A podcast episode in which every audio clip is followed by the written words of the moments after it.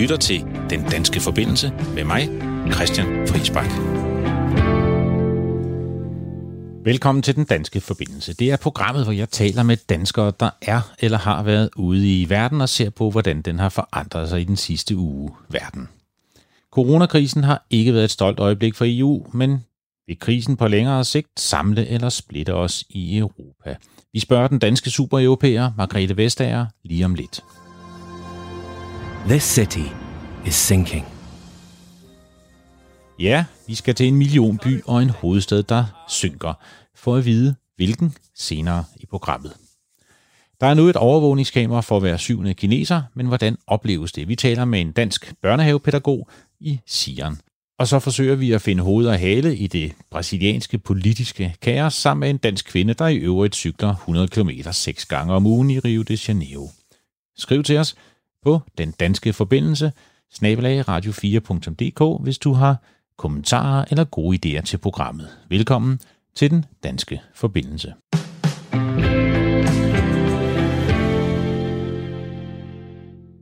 EU's svar på coronakrisen har ikke været overbevisende. Lederen af EU's videnskabelige råd, der skulle ligesom stå i spidsen for indsatsen, trak sig i protest øh, over EU's for langsomme nølende svar på coronakrisen.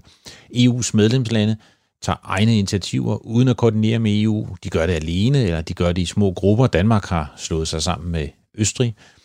Grænserne blev lukket hurtigt og brutalt og uden koordinering, selvom den frie bevægelighed jo er en helt afgørende del af det europæiske samarbejde. Frankrig og Tyskland indførte meget hurtigt et eksportforbud mod medicinsk udstyr, og her måtte EU-kommissionen kæmpe for, at grænserne i det mindste skulle være åbne for medicin og udstyr inde i EU, men opfordrer så til gengæld til at lukke for eksport af medicinsk udstyr ud af EU, og det gjorde så en række nabolande og EU-ansøgerlande meget vrede, ikke mindst Serbien. Der gik meget lang tid, for lang tid vil nogen mene, før andre EU-lande og også Danmark svarede på Italiens råb om hjælp. Næsten 9 ud af 10 italienere føler, at EU svigtede dem her i coronakrisen. Og EU-kommissionens formand, Ursula von der Leyen, hun måtte ud og sige dybfølt undskyld til Italien for at svigte. Der har været en bitter strid over det økonomiske svar på coronakrisen. Det er stadigvæk ikke løst. Forslaget om EU-corona-obligationer blev skudt ned af de nordeuropæiske lande. Man vil ikke hæfte solidarisk for gælden, og de store økonomiske diskussioner er nu udskudt til diskussionerne om det næste budget. Er EU ligefrem ved at gå i stykker her under coronakrisen? Hvordan vil EU se ud i fremtiden, når krisen forhåbentlig er overstået? Det vil jeg gerne prøve at finde ud af, og derfor har jeg ringet til en af de absolutte topledere i det europæiske fællesskab, nemlig Margrethe Vestager, konkurrencekommissær i EU-kommissionen og ledende næstformand med ansvar for at bringe EU ind i den digitale tidsalder. Tidligere visestatsminister i Danmark, ja, og min tidligere partileder i det radikale venstre og en ven gennem snart 25 år. Velkommen til, Margrethe. Mange tak. Det her har jo ikke været et stolt øjeblik for EU-samarbejdet, og øh, store kriser som den, vi oplever, det har jo potentiale til at samle os, men også til at splitte os. Meget tyder på, at vi lige nu står mere splittet, men hvad tror du, der vil komme til at ske for EU-samarbejdet, Margrethe? Altså, det er jo helt åbenlyst, øh, fordi øh, reaktionen, da, da virusen ramte, var national. Øh, lande lukkede grænser, lande lavede eksportforbud, og øh, det blev jo i sagens natur følt øh, meget, meget, meget hårdt øh, i de lande, hvor man havde akut brug for hjælp. Det er jo så, øh, der, det hjulpet meget.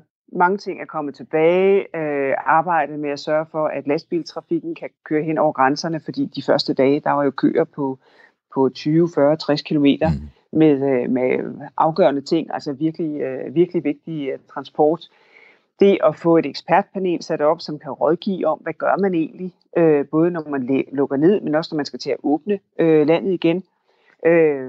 Det at, at den europæiske centralbank er gået i gang med deres meget store opkøb. Eurogruppen har efterhånden, også efter masser af diskussioner, øh, også nogle meget smertefulde nogen, som der ligesom daterer sig helt tilbage til, til finanskrisen, begynder at få form på det. Øh, og der er nu en bred enighed om, at, at et vigtigt, vigtigt redskab i, øh, i genopbygningen af den europæiske økonomi, det er vores flereårige budget, med sådan en indbygget genopbygningsfond i, fordi så er der parlamentarisk kontrol, der er gennemsigtighed med, hvad pengene går til, og måske så kan vi endda ligesom forfølge vores strategiske mål, altså gøre Europa øh, klimaneutralt, og så bruge digital teknologi øh, alle de steder, hvor det overhovedet giver mening. Men problemet er jo, at vi stadigvæk har den frustration øh, og den smerte siddende i os, der kommer af det nationale svar. At der slet ikke er nogen naturlighed i at sige, okay, det er en virus, vi bliver alle sammen ramt af den, vi bliver nødt til at gøre det sammen. Øh, og den eftertanke, øh, den skal vi selvfølgelig bruge til at forme vores europæiske demokrati fremover. Men hvis du kigger fem år fra nu, og så siger, hvordan ser EU-samarbejdet ud? Ser du så et mere samlet og et stærkere EU, eller, eller tror du, at vi nu får sådan en europæisk øh, Brexit-bølge-agtig, hvor, hvor landene vil trække sig mere tilbage og sige, at vi bliver nødt til at være os selv nærmest, øh, når der sker sådan noget som det her. EU var der ikke. Vi bliver nødt til øh, at gøre det selv. Øh, nej, det tror jeg ikke, fordi der er jo det paradoks, øh, som jeg tror, de fleste også kender fra deres eget liv, at man kan kun bestemme selv, hvis man gør det sammen med andre. Det kalder vi sådan en slags øh, åben strategisk autonomi. Uha. øh, fordi, ja, ja, det lyder flot, ikke? Nej, men pointen er ligesom at sige, prøv at her, det her det har jo vist, at det kan ikke nytte noget, at vi kun er, at vi er helt afhængige af Kina for, øh, for masker og beskyttelsesudstyr. Det kan ikke være sådan, at vi kun er afhængige af Indien i forhold til paracetamol. Altså, man må ligesom kunne, kunne skaffe sig sine varer forskellige steder fra. Og, og derfor er det blevet meget tydeligt, at det her med, at vi bliver nødt til at gøre nogle ting, som sikrer, at vi selv kan bestemme, hvad det er for en økonomi, vi gerne vil være, hvad det er for nogle samfund, vi gerne vil være. Men det, der bare er paradokset, det kan, er, at det kan vi ikke gøre uden andre, hverken inden for EU eller uden for EU. Øh, og det er jo fordi, at de fleste virksomheder, de har jo brug for input til deres produktion.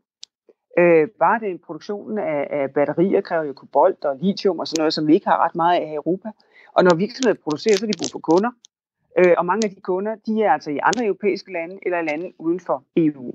Og Europa er verdens største handelsblok. Vi er den foretrukne handelspartner for 80 lande på den her klode. Så, så vi bliver nødt til at finde ud af, hvad gør vi i det her dilemma, hvor vi kun kan bestemme mere selv, hvis vi er villige til at gøre det sammen med andre.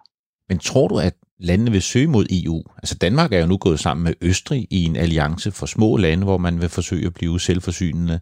9 ud af 10 italienere er meget, meget skuffet over, at EU øh, svigtede dem. Så tror du, at det EU bliver svaret, eller tror du, man får en række andre nationale, regionale øh, svar på coronakrisen?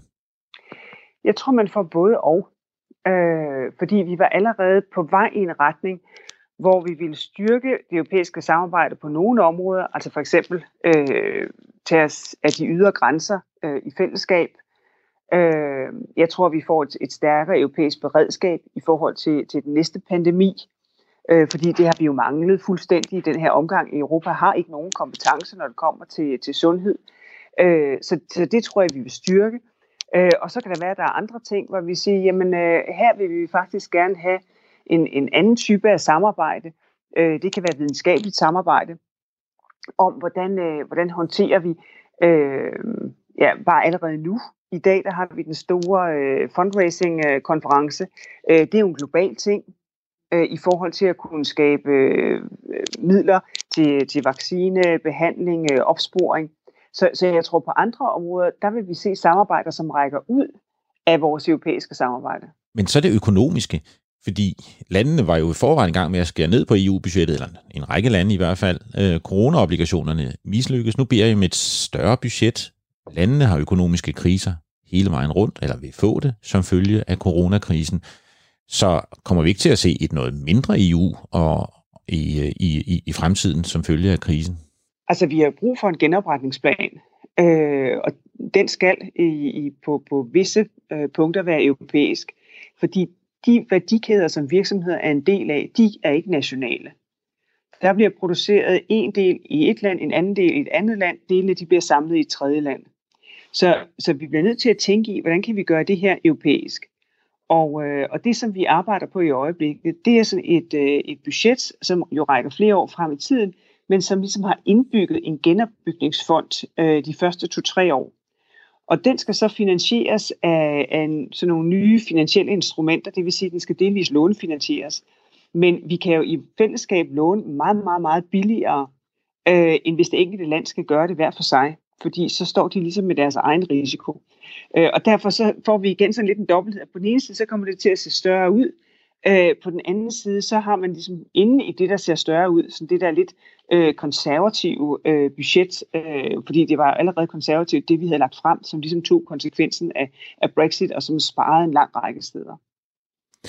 Men hvis du kigger på EU som konstruktion så, og tænker igen måske en 5-10 år frem, tror du det her kommer til at sætte sig i nogle mere strukturelle reformer? Balancerne, rådet, kommissionen, parlamentet. Hvordan, hvordan vil EU blive formet i fremtiden, øh, tror du, som følge af en krise, som den vi nu er igennem? Jeg, sy- jeg synes, det er virkelig svært at sige. Øh, og det er også fordi, at samtidig med, at vi har øh, corona, og der helt åbenlyst bliver et før og efter øh, coronaen, så har vi også nogle, øh, nogle meget væsentlige øh, ting i forhold til det at være retsstat. Øh, vi har lige rejst fire nye øh, søgsmål øh, mod Polen, øh, for den måde, de ændrer deres lovgivning på, på grund af, af mangel på, på uafhængighed. Altså, øh, det politiske er kommet meget, meget, meget tæt øh, på domstolene. Øh, og vi følger jo hypertæt det, der foregår i Ungarn, fordi øh, Orbán har fået meget vidtgående øh, beføjelser af sit parlament. Så, så, så det er en anden ting, der kommer ind ligesom og siger, men hvordan vil vi håndtere det? At det helt fundamentale, som vi har bygget vores samarbejde på, at det er nogle øh, medlemslande, der bliver sat så store spørgsmål til det. Så derfor kan det jo være, at, at i de næste år, jamen, så vil det ikke kun være før efter corona, der gør sig gældende, så vil det også være spørgsmål om, hvordan sikrer vi, at vores union den bygger på retsstatsprincipper. Øh, fordi det er, det er umiskeligt.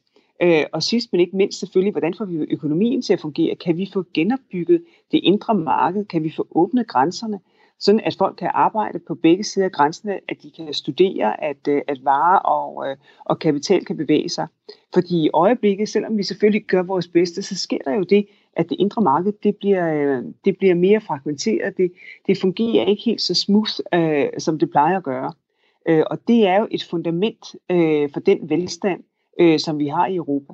Så derfor der er der er meget stærk tilskyndelse til at komme tilbage, fordi retsstaten Øh, det er fundamentet for et demokratisk samfund, og en økonomi, der fungerer, det er forudsætningen for vores øh, velfærdssamfund. Og der skal man altså tænke sig om mere end to gange, øh, før man afskriver vores europæiske samarbejde.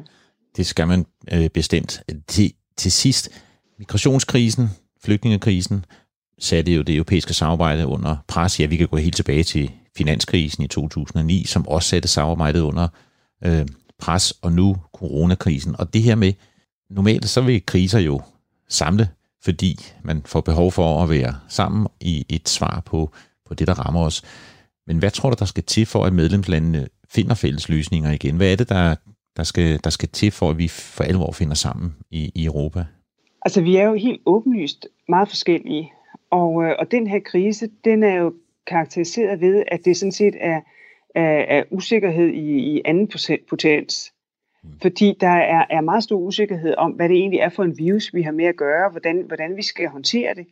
Og, øh, og så kommer der en økonomisk usikkerhed oven på det, øh, som, som en funktion af det.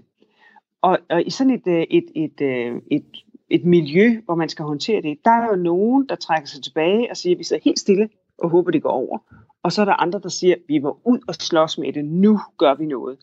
Og, og den spænding mellem de to ligesom, øh, instinktive svar, på en meget, meget usikker øh, og kritisk situation. Øh, der vil gå et stykke tid, før vi ser, hvad der kommer ud af det. Fordi man bliver nødt til at finde ud af, hvordan lytter man til hinanden, uanset om man ligesom har det der med, oh, vi sætter os ned og venter og håber, det går over, og dem, der siger, åh, vi skal afsted og slås med det. Fordi vi er så forskellige i Europa, så skal vi have det til at fungere, og det er det, der bliver den meget, meget, meget store udfordring i månederne og årene, der kommer. Vi er, som jeg sagde i indledningen, begge stærke tilhængere af det internationale øh, samarbejde. Det skal vi jo ikke lægge skjul på. Vi håber, det er der, vi finder svarene i fællesskab. Men rigtig mange tak, fordi du var med, Margrethe. Det var en stor fornøjelse at være her. Tak fordi jeg måtte.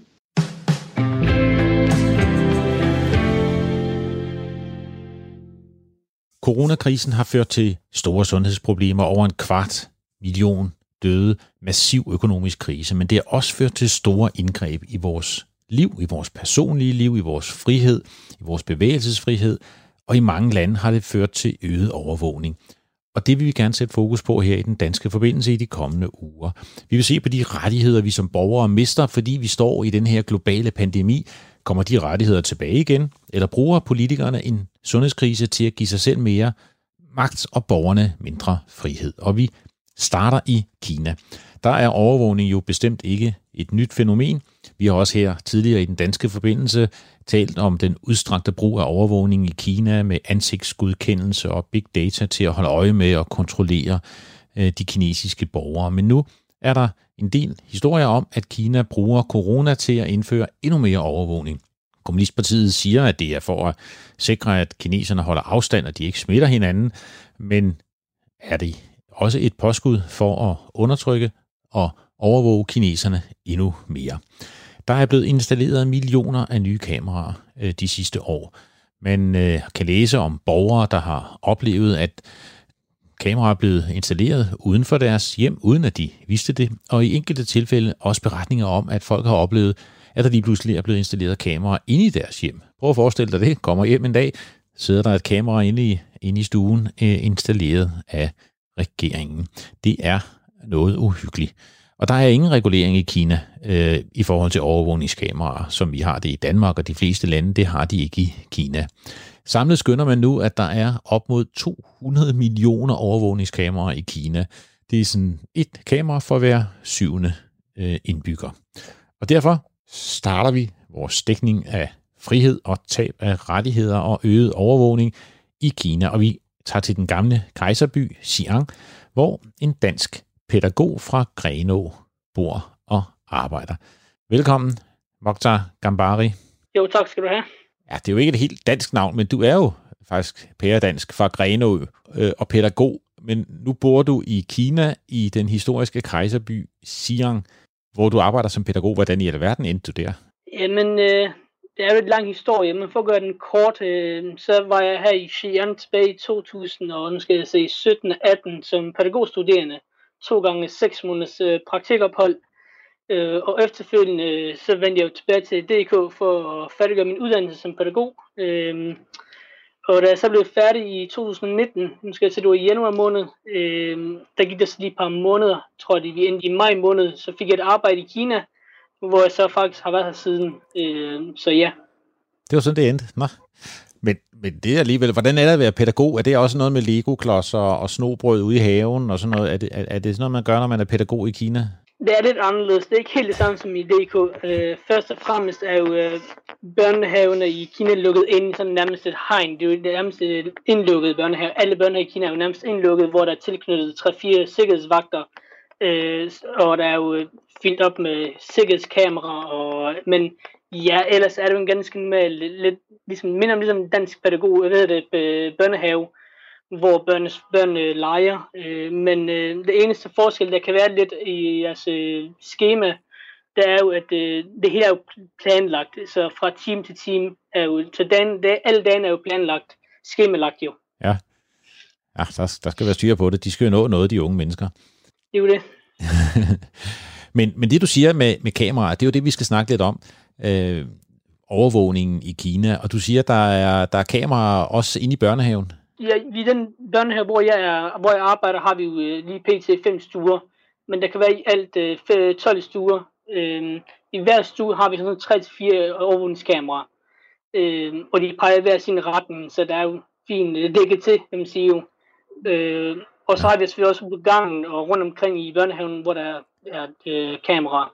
Og selv ude på legepladsen er der også kamera, så det hele er jo sådan set overvåget. Hvem kigger på de kameraer, ved du det? Jamen, der, der sidder faktisk en sikkerhedsvagt, til, der er tilknyttet til børnehaven. Han sidder sådan i øh, hvad hedder det, rum, hvor han sidder faktisk og holder øje med alle kameraerne. Så han sidder ikke 24-7, men han sidder en gang med lige holder øje.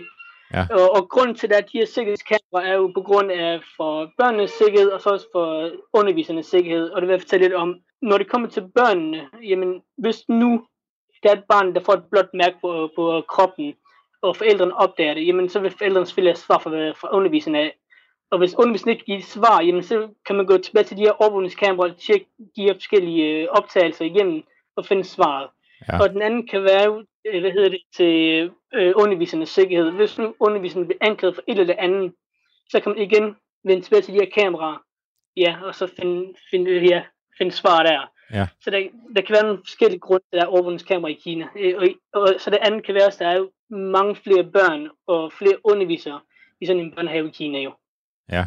Så du er ikke, øh, du, du har det meget godt med de kameraer? Jeg har det ganske fint, skal helt ærligt. Der er selvfølgelig mange, der ikke har det. Jeg, nu ved jeg, jeg kender en del i Danmark. Den her samtale har vi også taget mange gange før med nogle af mine øh, gamle kollegaer og venner og så videre. Øh, men jeg har det ganske fint med de her kameraer. Jeg føler mig tryg ved, det er der. Hvis nu der skal se, ske et eller andet, man bliver anklaget for et eller andet, jamen, så kan man altid vende tilbage til de her kameraer. Øh, øh, så derfor føler jeg mig meget tryg ved de her, de her kameraer, og jeg har det fint med det, skal jeg helt ærligt. Nå. Så ja, jeg har det helt fint med det. og hvad, hvad, når du går ud på gaden, så er der vel også kameraer? Der er kameraer overalt, øh, og jeg tror, der kommer til at være flere og flere kameraer i fremtiden. Øh, så ja, der er kameraer overalt. Så når du går der er ude og går en tur, jamen, så kan du se, at der er kameraer placeret over det hele. Øh, når du går ind i en shoppingcenter, så er der kameraer over det hele selvfølgelig. Ja. Men generelt nu begynder med Kina at bygge flere og flere, altså de begynder at bygge, bygge mere og mere ud af, jamen, så betyder det, at der kommer flere og flere kameraer selvfølgelig. Bare selv her, hvor jeg bor, kan jeg se, hvordan de bygger konstant, og det betyder selvfølgelig, at der vil komme flere og flere kameraer rundt omkring. Fordi hvor du ender i Kina, så kan du se et kamera på gaden. Altså, du kan se det konstant, og de, de er jo tydelige, så det er ikke fordi, de er jo gemt rundt omkring. Du kan se, at der er et tydeligt kamera, og flere steder er der et tegn, eller den skilt, der viser, at der er et kamera her. Ja. Så generelt er der meget overvågning i Kina. Men, men opfører du dig anderledes? Tænker du over det? Tænker du, ups, nu må jeg hellere lade være med at gå over for rødt her? Nej, det gør jeg ikke. Altså for mig, når jeg er ude og gå, så tænker jeg ikke ret meget over det. Selvfølgelig, når du lige kommer gående, så kigger du lige op og ser de her kameraer. Men ellers tænker jeg ikke dagligt ikke over det. Så du føler ikke, det er ubehageligt, at du hele tiden er overvåget? Altså, nej, det gør jeg faktisk ikke. Øh, jeg føler mig faktisk ganske tryg, tryg ved, at der er de her kameraer. Nu ved jeg ikke, det er ikke, det er ikke alle, der er enige, men for mig, jeg føler mig faktisk meget tryg af de her kameraer rundt omkring. Ja. Øh, når jeg går ud og løber om aftenen og, og så videre, jamen, så er de her kameraer til sted. Øh, og grunden til, at de her kameraer i Kina, skal jeg sige, er på grund af, at især hvad hedder det, myndighederne, politiet, bruger dem meget. Øh, nu har jeg set flere gange, hvor der har, har været røveri, eller øh, nogen, der er blevet stukket ned. Jamen, så kan politiet faktisk hurtigere finde de her folk lidt hurtigere. Og der går, ikke mere, der går nok mellem 10-20 minutter, jamen, så har man faktisk fundet den vedkommende, der har begået det her øh, sætteri eller røveri. Og det er det, kameraerne bliver brugt meget, meget til i Kina. Det er det, jeg ser politiet, der bruger det meget. Ja. Folk, der kører for rødt lys, så bruger man det også meget til, har jeg set. Øh, så ja. Og, og hvad med, altså, føler du, der er kommet mere overvågning nu med efter corona, eller under coronakrisen her? Det er der. Det skal siges, der er kommet meget mere overvågning, mens der er corona. Øh, især hvor der for eksempel i øh, hvad hedder det, butikkerne, der er placeret sådan nogle små kameraer udenfor, der måler både, der tager et billede af dig, og måler dit kropstemperatur, inden du kommer ind i butikken. Og det er hver butik i Kina, altså her i Xi'an, hvor jeg bor i hvert fald. Hvor vildt er det? Men, men det kan da være, at vi skulle have det i Danmark. Så kunne man da gå rundt, ikke? Så hvis man hele tiden, om, om man var syg, øh, så ville den... Biber Jamen, den så? det. Øh, Hvad, hvad sker der, hvis man har feber? Hvis, hvis man så har feber, sådan noget, det, det har du ikke prøvet. Hvad, hvad sker der så? Så bliver man udelukket. Skal man ikke komme ind? Jeg har, jeg har ikke prøvet jeg har ikke prøvet det eller set nogen, men jeg har set nogle øh, videoklipper fra, hvor øh, de faktisk afviser folk, hvis du har for høj temperatur. Og i værste fald, hvis den er alt, alt for høj, jamen, så kan de tilkalde en ambulance eller politi, og så bliver det til, til, tilbragt på hospitalet. Øh, så er du til tilbringe 14 dages øh, karantæne der. Øh, så det er faktisk meget sådan, det fungerer. Nå. Er du begyndt at kunne gå rundt igen? Øh, Er, er coronakrisen over i Xi'an? Hvordan oplever du det? Ja, man kan sige, at den er sådan set over, men der er stadig meget overvågning, øh, og der er jo meget, meget kontrol selvfølgelig, og jeg har selv prøvet, hvor jeg bliver afvist flere steder i Kina, og, og I ser, at det er meget svært at være udlænding i Kina, hvis man ikke er ikke kineser. Øh, og det, der sker, er, at øh, du for eksempel kommer ind og bruger metroen, jamen der, der er selvfølgelig nogle sikkerhedsvagter, øh, og der kan du faktisk risikere at blive afvist, for du ikke er kineser, så er de bange for, at du er smittende.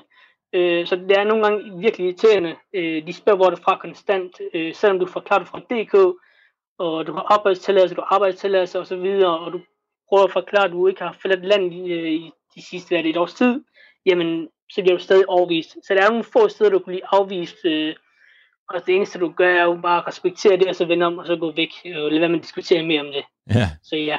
Ja, det er jo meget sjovt, ikke? Her i Europa og i USA har man været bange for kinesere, har man hørt om, ikke? Og i Kina er de bange Præcis. for, for, for, for europæere og amerikanere. Lige præcis. Øh, det er også den diskussion, der har været hernede, hvor jeg har hørt flere af mine kolleger også prøve at tage den med mig. Jamen, hvordan kan det være, at kineserne bliver overfaldet? Hvordan kan det være, at kinesere bliver behandlet på den måde i udlandet? Og så oplever jeg fuldstændig samme igen. Så det er sådan lidt, sjov, ikke? Øh, ja. Men ja.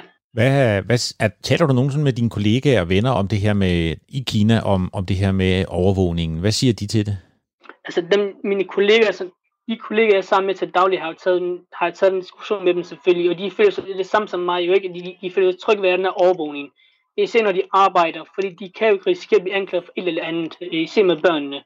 Øh, I kinesiske børnehaver har en del børn jo ikke. 12 stuer i hver stue har vi op til 30 børn. Og der kan ske meget jo ikke. Øh, der kan ske meget i en børnehave. Så ved, ved at lande overvågningskameraerne i børnehaven, jamen, så føler de sig trygge ved det jo. Ja. Øh, så ja, de har det godt med det. Det var jo spændende at høre om, øh, både hvordan overvågningen er blevet meget mere markant, øh, men også om, at hvor du og dine kollegaer faktisk ikke føler jer utrygge, men tværtimod føler, at det giver, giver tryghed. Jeg kan forstå, at du, du ikke der, Xi'an er næsten helt åbnet, men børnehaverne er ikke åbne endnu. Øh, kommer du snart på arbejde igen? Jamen, det er jo det, der er lidt sjovt ved det, fordi det, man har gjort det modsat i Danmark, man har taget børnehaverne først, men i Kina har man faktisk gjort det helt modsat, men man tager børnehaverne som det sidste. Så nej, børnehaverne er stadig ikke åbnet i Kina efter, hvad er det, fire og en halv måned. Så ja. jeg venter faktisk stadig på at få tilladelse til at komme tilbage på arbejde. Øh, og det er sådan, det fungerer i Kina, er, at man tager skolerne først, altså man tager de ældste først, og så sammen efter aldersgrupper tager børnehavebørnene som de sidste. Ja. Så det er faktisk sådan, det fungerer i Kina. Det er sådan, det fungerer. Jeg håber, du snart kommer på arbejde. Ja. Uh, men tusind tak, Mokhtar Gambari, fordi vi måtte ringe til dig. Det var slet da.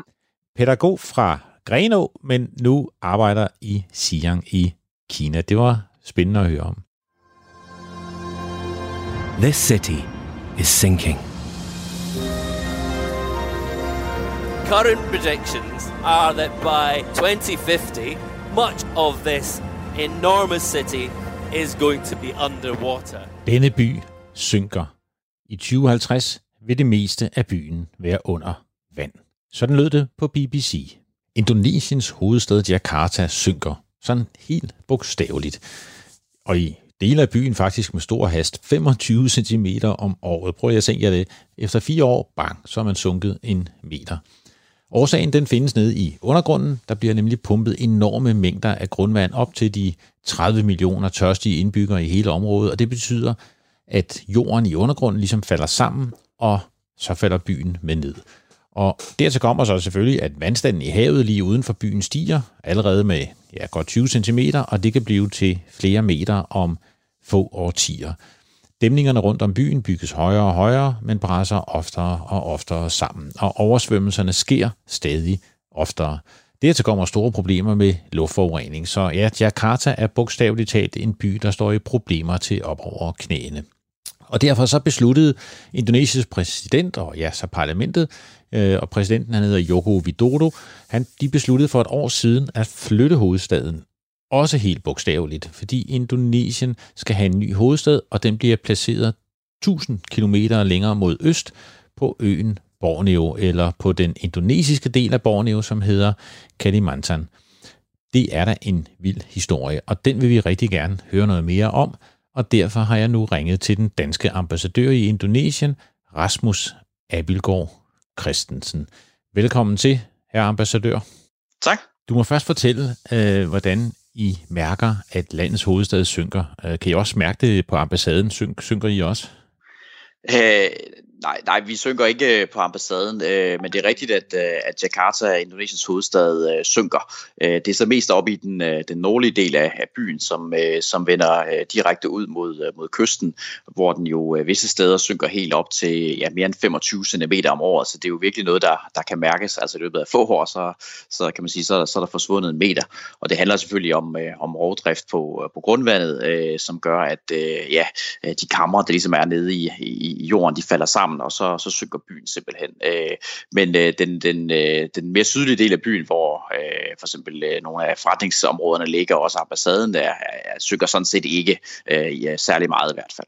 Men, men 25 cm om året, det er jo helt vildt. Altså betyder det, at huse de styrter sammen, og, og samtidig stiger havvandet jo øh, udenfor? Øh, øh, godt nok ikke øh, lige så kraftigt, men men, men det må jo være en meget massiv effekt, der er i den del af byen. Ja, det er en, øh, en ret øh, massiv effekt, og, øh, og ja, man ser sammenstyrtninger af, af, af sådan lavere huse, der ligger, ligger som sagt i den nordlige del. Det, man så forsøger at gøre i, i Jakarta, det er at lave sådan en, det de kalder The Giant Seawall, som er en, øh, en slags øh, dæmning, øh, som, øh, som, som ligesom omkranser Jakarta-bugten, øh, for netop at sikre, at øh, den her øh, ja, stigning i, i havvandet kombineret med, med, at byen synker, at det ikke øh, oversvømmer den, øh, den nordlige del, i hvert fald på den, øh, den korte bane. Men det er der selvfølgelig også nogle øh, problemer med. Blandt andet er, er frygten, at så bliver hele Jakarta-bugten øh, dybest set øh, en stor kloak, hvis ikke man får øh, håndteret øh, de øh, spildevandsudfordringer, man også har i byen. Ja, for det er jo gigantiske udfordringer. Altså, der er 10 millioner selve Jakarta, ikke? men 30 millioner i sådan hele ja, området. Stor, stor Jakarta, ja. Stor Jakarta der, ikke? Så det er jo virkelig mange mennesker, det her det kan komme til at, at ramme. Og, og nu skal de så flytte, øh, men, men skal de alle sammen flytte, eller er det kun øh, de rige og regeringen og ambassaderne, der, der flytter? Nej, det er, det er langt fra alle, der skal, der skal flytte. Øh, men altså, den indonesiske præsident og regeringen øh, besluttede sig for ja, snart et, et år siden, at man, øh, man ønskede at, at flytte hovedstaden. Det er sådan set ikke nogen øh, ny tanke. Faktisk har næsten alle de indonesiske præsidenter siden øh, uafhængigheden leget med tanken om at, om at flytte hovedstaden. Øh, men den nuværende præsident øh, Jokowi har så øh, besluttet, at nu, nu skal det være øh, om sider. Øh, og, øh, og det man så vil i første omgang, det er at øh, jeg skal sige, flytte øh, regeringssædet. Altså det vil sige, det bliver en ny øh, administrativ hovedstad. Øh, regering, parlament parlament, øh, højesteret, politikerne skal flytte, øh, men man forestiller sig, at øh, Jakarta fortsat skal være Indonesiens økonomiske centrum, så det bliver mere sådan en, øh, øh en model med New York øh, versus øh, Washington, øh, end, det, end der bliver tale om, at man flytter, flytter det hele. Og, okay. øh, og det betyder så også, at det er alt afhængig af, hvilken øh, model man vælger. Øh, I sidste ende, så bliver det et eller andet sted mellem 800.000 og måske 1,2 millioner mennesker, skal, skal flytte ud af de her øh, omkring 30 i, øh, i Stor Jakarta, der er der nu. Så man kan sige, at det løser sådan set ikke øh, problemerne i Jakarta, altså med urbanisering. Øh, man regner med, at der er cirka, altså netto-tilvæksten til Jakarta er cirka en halv million om året. Øh, så det er ikke noget, der, der på den måde øh, øh skal man sige, gør, at, at Jakarta pludselig bliver, bliver øh, for, forsvinder eller, eller bliver, bliver, bliver mindre eller noget af den stil. Nej.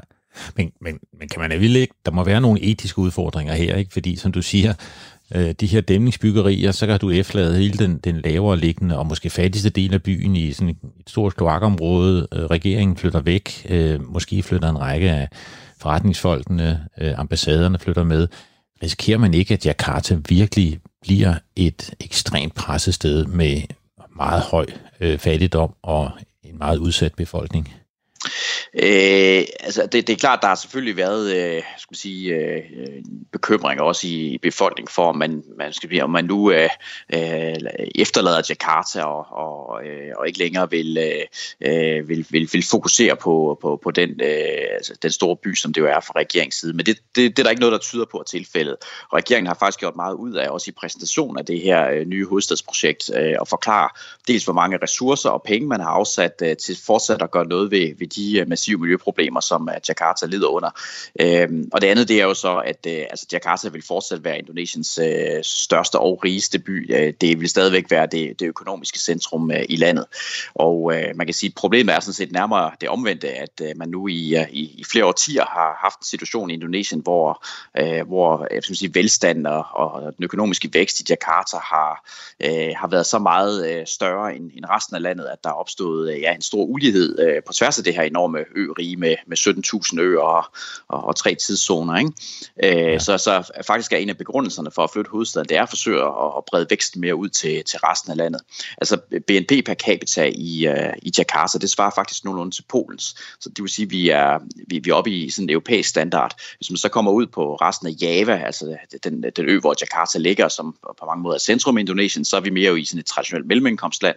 Og tager man længere østpå, helt ud til Molukkerne eller Papua, jamen så er vi dybest set i den fattige del af Afrika. Så det, det er altså det, er det spænd, der er i, i Indonesien.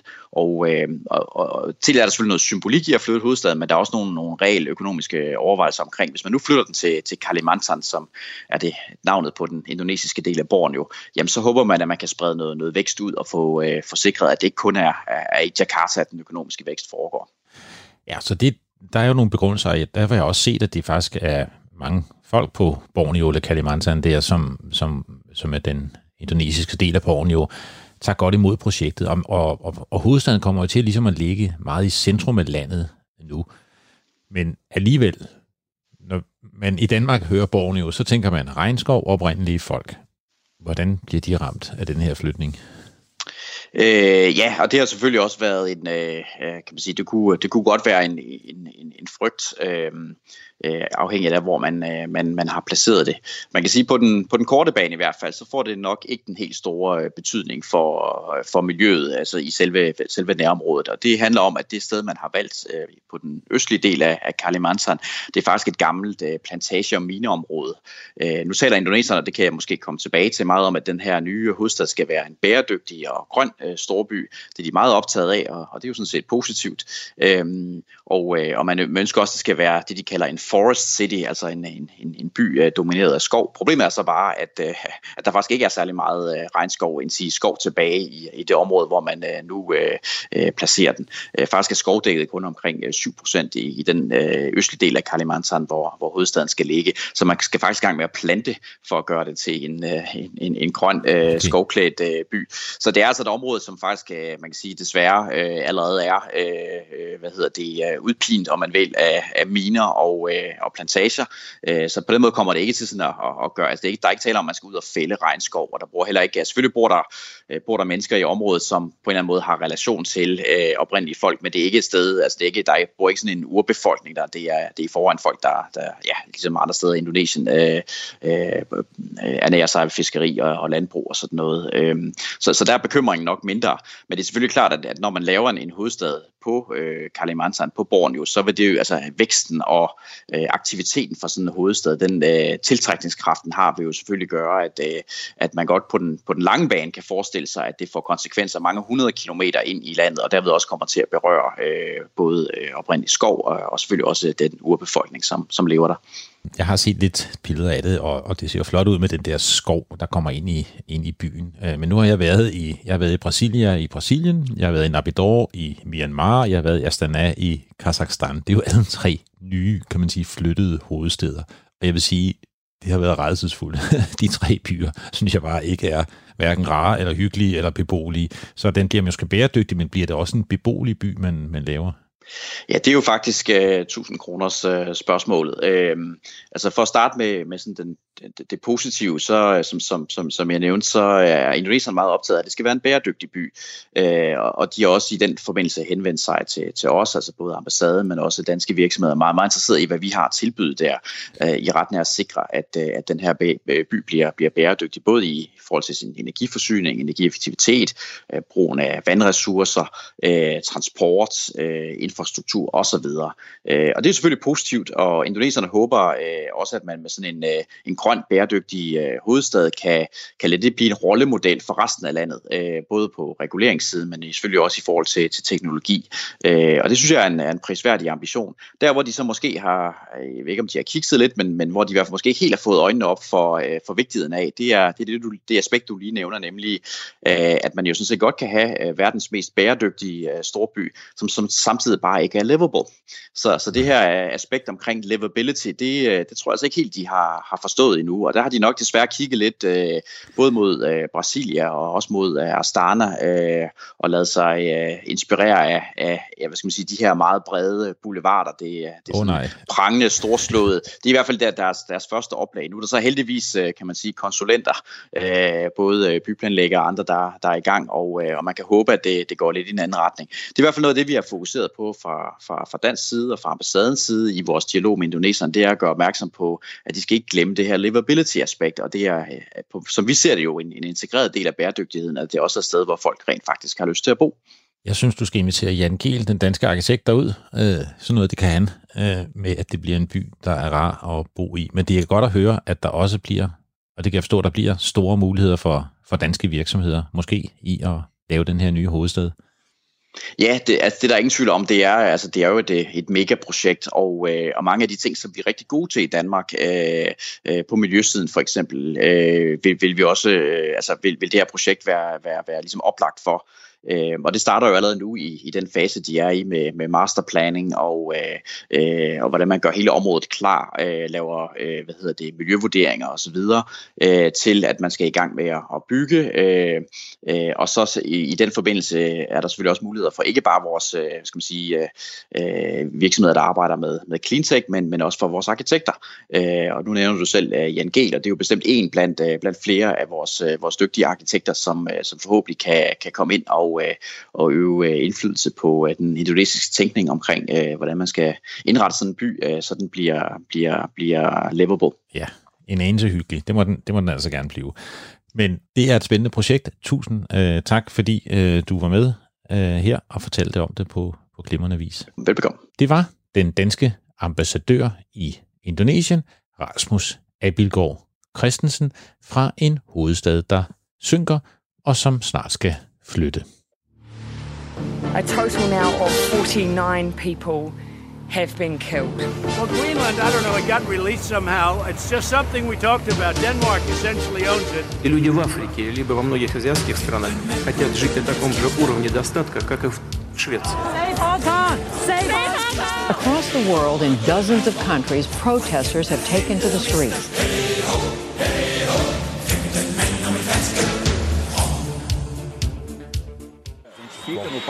He shot to fame fighting corruption, but on Friday morning, Sergio Moro resigned as Brazil's justice minister. On live television, he accused President Jair Bolsonaro of political meddling in matters of law enforcement when he fired federal police chief Mauricio Valeixo the day before. Ja, som I kan høre i nyhedsudsendelsen her fra Al Jazeera, så er det ikke kun coronakrisen, der trækker overskrifter i Brasilien. Der er gang i en vaskeægte politisk krise med landets kontroversielle præsident Jair Bolsonaro og hans regering, politiet og højesteretten. Den brasilianske justitsminister Sergio Moro han trak sig fra sin ministerpost i sidste uge, efter at Bolsonaro havde fyret landets politichef. Og justitsministeren mente netop, at præsidenten blandede sig i politiets arbejde, og det skabte en masse vrede og ballade. Landets højesteret har begyndt en undersøgelse af Bolsonaros forbindelser til politiet.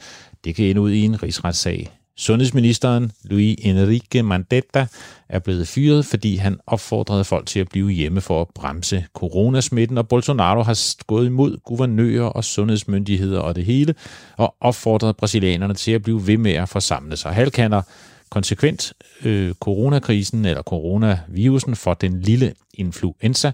Han deltager i demonstrationer, der hylder ham selv. Han giver hånd og kindkysser med folk og opfører sig, ja, må man sige, ganske uansvarligt.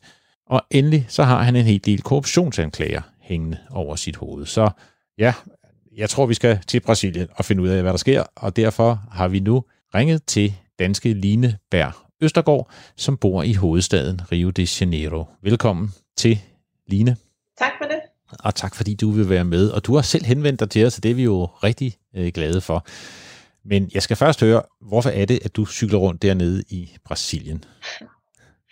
Jamen altså, hvorfor er jeg landet i Brasilien? Det er der flere årsager til. Øh, det startede egentlig med, at jeg i, i begyndelsen af de 2000, der trænede jeg capoeira, som er en brasiliansk kampsport. Det gjorde jeg faktisk i Frederiksberg, Danmark, af alle okay. steder. Okay. Og, øh, og der fik jeg sådan en lyst til at besøge Brasilien, fordi at det jo kommer derfra.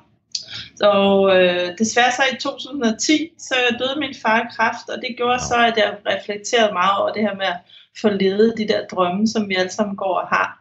Og så besluttede jeg mig simpelthen for at gøre til et mantra øh, med at leve min drømme. Og så et par år efter, så endte jeg så i 2013 med at besøge Rio under karnevalet. Det var en meget stor og over, overvældende oplevelse for en, en enlig øh, dansk kvinde at tage til Rio Karneval. Det var meget sjovt, men, øh, men jeg lærte også Rio at kende rigtig godt. Øh, jeg kan huske, at den sidste dag, der tog jeg op og besøgte den her store Kristusfigur, som er et af verdens vidunder.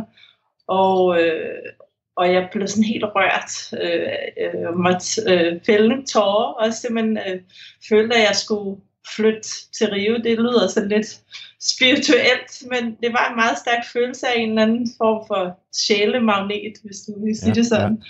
Ja. Øh, og så ender det faktisk med, at øh, i 2014, så ser jeg op på det tidspunkt, hvor jeg i Schweiz og har et sådan stort corporate job i den øh, i den, hvad hedder sådan noget, healthcare-industrien.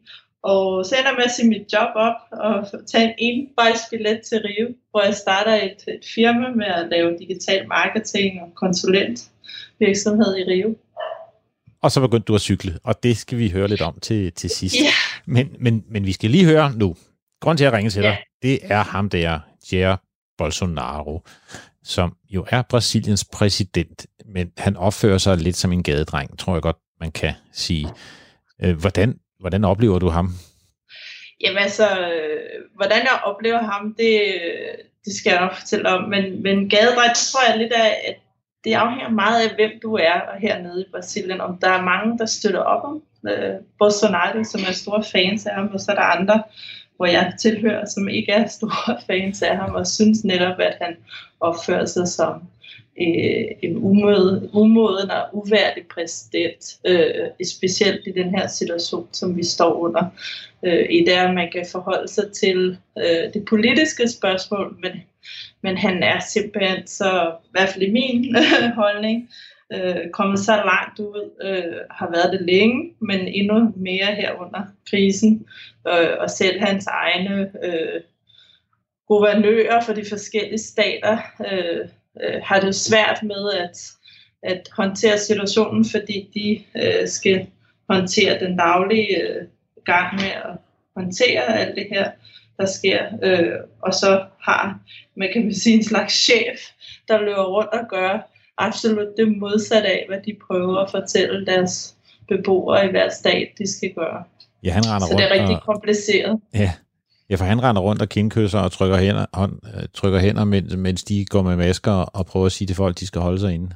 Ja, det gør det kompliceret, fordi at øh, selvom øh, for os og danskere i, i generelt og mange rundt omkring, også brasilianerne, så skulle, synes man, at, at det ikke giver mening, men der er stadig også mange, der, der ikke synes, at det giver mening, at vi skal gå rundt med masker, og vi skal blive hjemme, og vi skal øh, isolere os, som gerne vil tilbage og arbejde.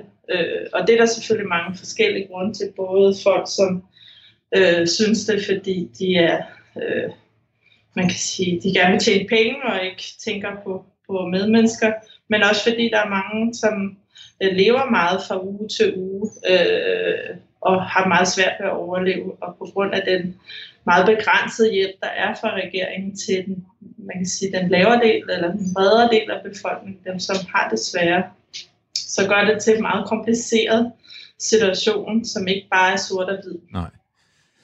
Men, men han, udover det her, sådan, hans måde at håndtere corona på, som har været lidt alternativ, hvis man må øh, sige det sådan, så har han jo også, eller så er han blevet ramt af en række andre skandaler og korruptionsanklager og fyring af ministre og ja, øh, hvordan, altså er der stadigvæk opbakning til ham, og hvordan bliver han oplevet også i medierne?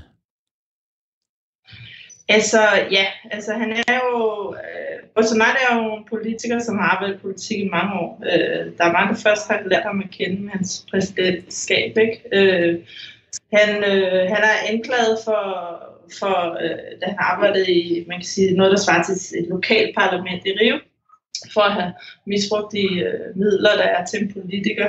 Øh, og så har han også været øh, mistænkt for at være involveret i, i mordet på Marielle Franco, som var en politi- ung politiker, en kvindelig politiker. Øh, så de sager hænger over hovedet på ham, og hænger over også hans familie, hans sønner, som også er under mistanke. Og selvfølgelig, med, som I har hørt, øh, vores øh, justitsminister sagde op, fordi at, øh, at det øh, federale politi, Bolsonaro har skiftet det federale politi og har vel få nye folk ind. Øh, det er meget, altså det, som du siger, det er, det er meget øh, krisepolitisk. Øh, han, og, og her, når jeg tøver lidt, så handler det lidt om, at min holdning er meget øh, venstreorienteret, og min øh, og mening om Bolsonaro er meget kritisk. Ja. Fordi at, at, øh, at det han gør med at få, få, man kan sige, skiftet folk ind og få fjernet den her øh, øh, mistanke af ham selv øh, er ikke noget, som øh, tegner positivt i min, min optik. men, men der er også mange, der synes, at øh, brasilianere, som synes, at, jamen altså, han har lagt alle kort på bordet, og han har været ærlig og oprigtig. Så det er et meget splittet øh, land. Øh, den måde, jeg oplever meget på øh, de lokale folk på, det er, at der er stadig de hardcore Bolsonaro-fans, der er venstre og modstandere, som hele tiden har været imod Bolsonaro, ikke bare på grund af det, han gør her i forbindelse med corona, men også på den måde, han er, og den, han har sagt tidligere. Men så er der også en, en interessant øh, mellem-gruppe, øh, som er det, jeg kalder tidligere Bolsonaro-fans, som, øh, eller støtter, ikke? Som, som er begyndt at få øjnene op for, hvem det er, som der er præsidenten i vores, det her land, og, og som er begyndt at se, måske trække lidt i den anden retning. Ja. Men man kan sige, at Brasilien er jo altså også vant til lidt af hvert. Det er vel de tre sidste præsidenter, der alle sammen er røget ind i skandaler og anklager, og endda fængselsdomme. Altså både Lula de Silva, øh, Dilma Rousseff og, og Michael ja. Temer er jo, altså, det har jo også været kaos og korruption og anklager. Og, så, så brasilianerne er jo, øh, kan man sige, rimelig robuste, når det gælder deres politikere.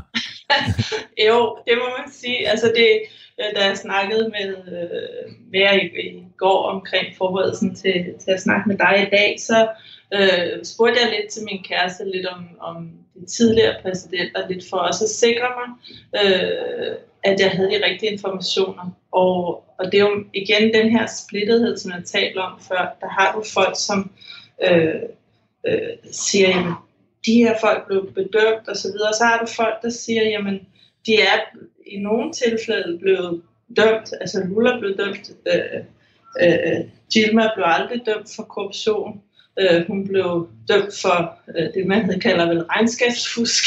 ja. øh, og, øh, øh, men samtidig i forhold til, øh, til Lula, så er der folk, der siger, at processen var korrupt. Ja. Så det er altså for, for i hvert fald for mig som udlandsdansker og nye brasilianer, øh, så, så er det komplekst at se, hvad der egentlig er korrekt og ja. ikke er korrekt, fordi at historisk set, så er der meget øh, korruption på alle dele af systemet. Ja. Øh, så det er øh, bestemt et land, som har mange øh, øh, man kan sige, kriser og problematikker, men når det er også sagt, så synes jeg, altså jeg har jo været på Brasilien seks år, og jeg synes godt, man kan mærke, at, at vi er på vej i den rigtige retning. Øh, jeg plejer at sige til brasilianere, som siger, hvorfor er du taget fra Danmark? Det er sådan et vidunderligt land, øh, og taget herned til det her kæmpe moras af, øh, af kriser og, og, og ikke gode systemer og øh, ja. komplekst land, der ikke fungerer på nogle områder, fungerer på andre områder. Så siger jeg, men skal tænke på, at Danmark har jo været demokrati i mange år. Ja. Brasilien har ikke været demokrati i særlig mange år, hvis du ser på det større billede. Så jeg kalder i den respekt øh, brasiliansk øh, demokrati en teenager. Ja. Altså på nogle områder, så går de ud og drikker sig hegnet, og laver en masse ballade, og på andre områder kan de godt lave noget, der rigtig fungerer. Øh, men de har rigtig meget potentiale, øh, og det går i den rigtige vej, i min optik. Ja. Øh, men jeg er også en optimist. det er godt, men det skal man nok være, øh, hvis man er øh, i Brasilien, og, og, og hvis man derudover øh, kører øh, 100 km på sin cykel seks gange om ugen. Øh, så. jo, og, og snakke om det, jamen, jeg gik simpelthen i, øh, i 2014 i gang med at cykle. Først for at holde mig fit, og jeg vejede på det tidspunkt næsten 100 kilo, så jeg endte med at blive 25 kilo lettere. Men i forbindelse med OL, så, øhm, så var jeg ude at se pigerne cykle rundt her i Rio, og det er super spændende. Og så fik jeg simpelthen en ny drøm øh, om at blive konkurrenceatlet. Øh, så jeg er vel det, øh, nogen vil sige, en sen alder blevet øh, konkurrenceatlet. Jeg er gået hen og vundet tre regionale mesterskaber i staten Rio, og har en otte guldmedaljer, øh, min, hvis nok også lidt flere, og mindst 30 øh, trofæer øh, på hylden. Øh, og så er jeg gået hen og blevet, øh, i sidste år, så skabte jeg et øh, cycling team, der hedder On Safari Cycling Team, som, er, som jeg har lavet sammen med en stor non-profit her i Brasilien, som kæmper for beskyttelsen af de brasilianske jaguarer. Ja. Øh, og så på samme måde er det også for at støtte øh, kvindesport og kvindecykling her i Brasilien. Ja. Så, Det er meget ja, flot. Så, Men tak for det. held og lykke med det, øh, og tusind tak, fordi du var med. Jamen, det var så lidt. Det var, hvad vi havde til jer i denne her uge. Mange tak til tilrettelægger Anna Rigas, som har knoklet for jer i denne her uge. Til redaktør Lene Jul Brun. Husk, skriv til os på den danske forbindelsesnabelag radio 4.dk, hvis I har gode idéer til programmet eller danske forbindelser ude i verden, som I synes, at vi skal ringe til. Tak fordi I lyttede med. Godt helbred til jer alle. Nu er der nyheder her på Radio 4.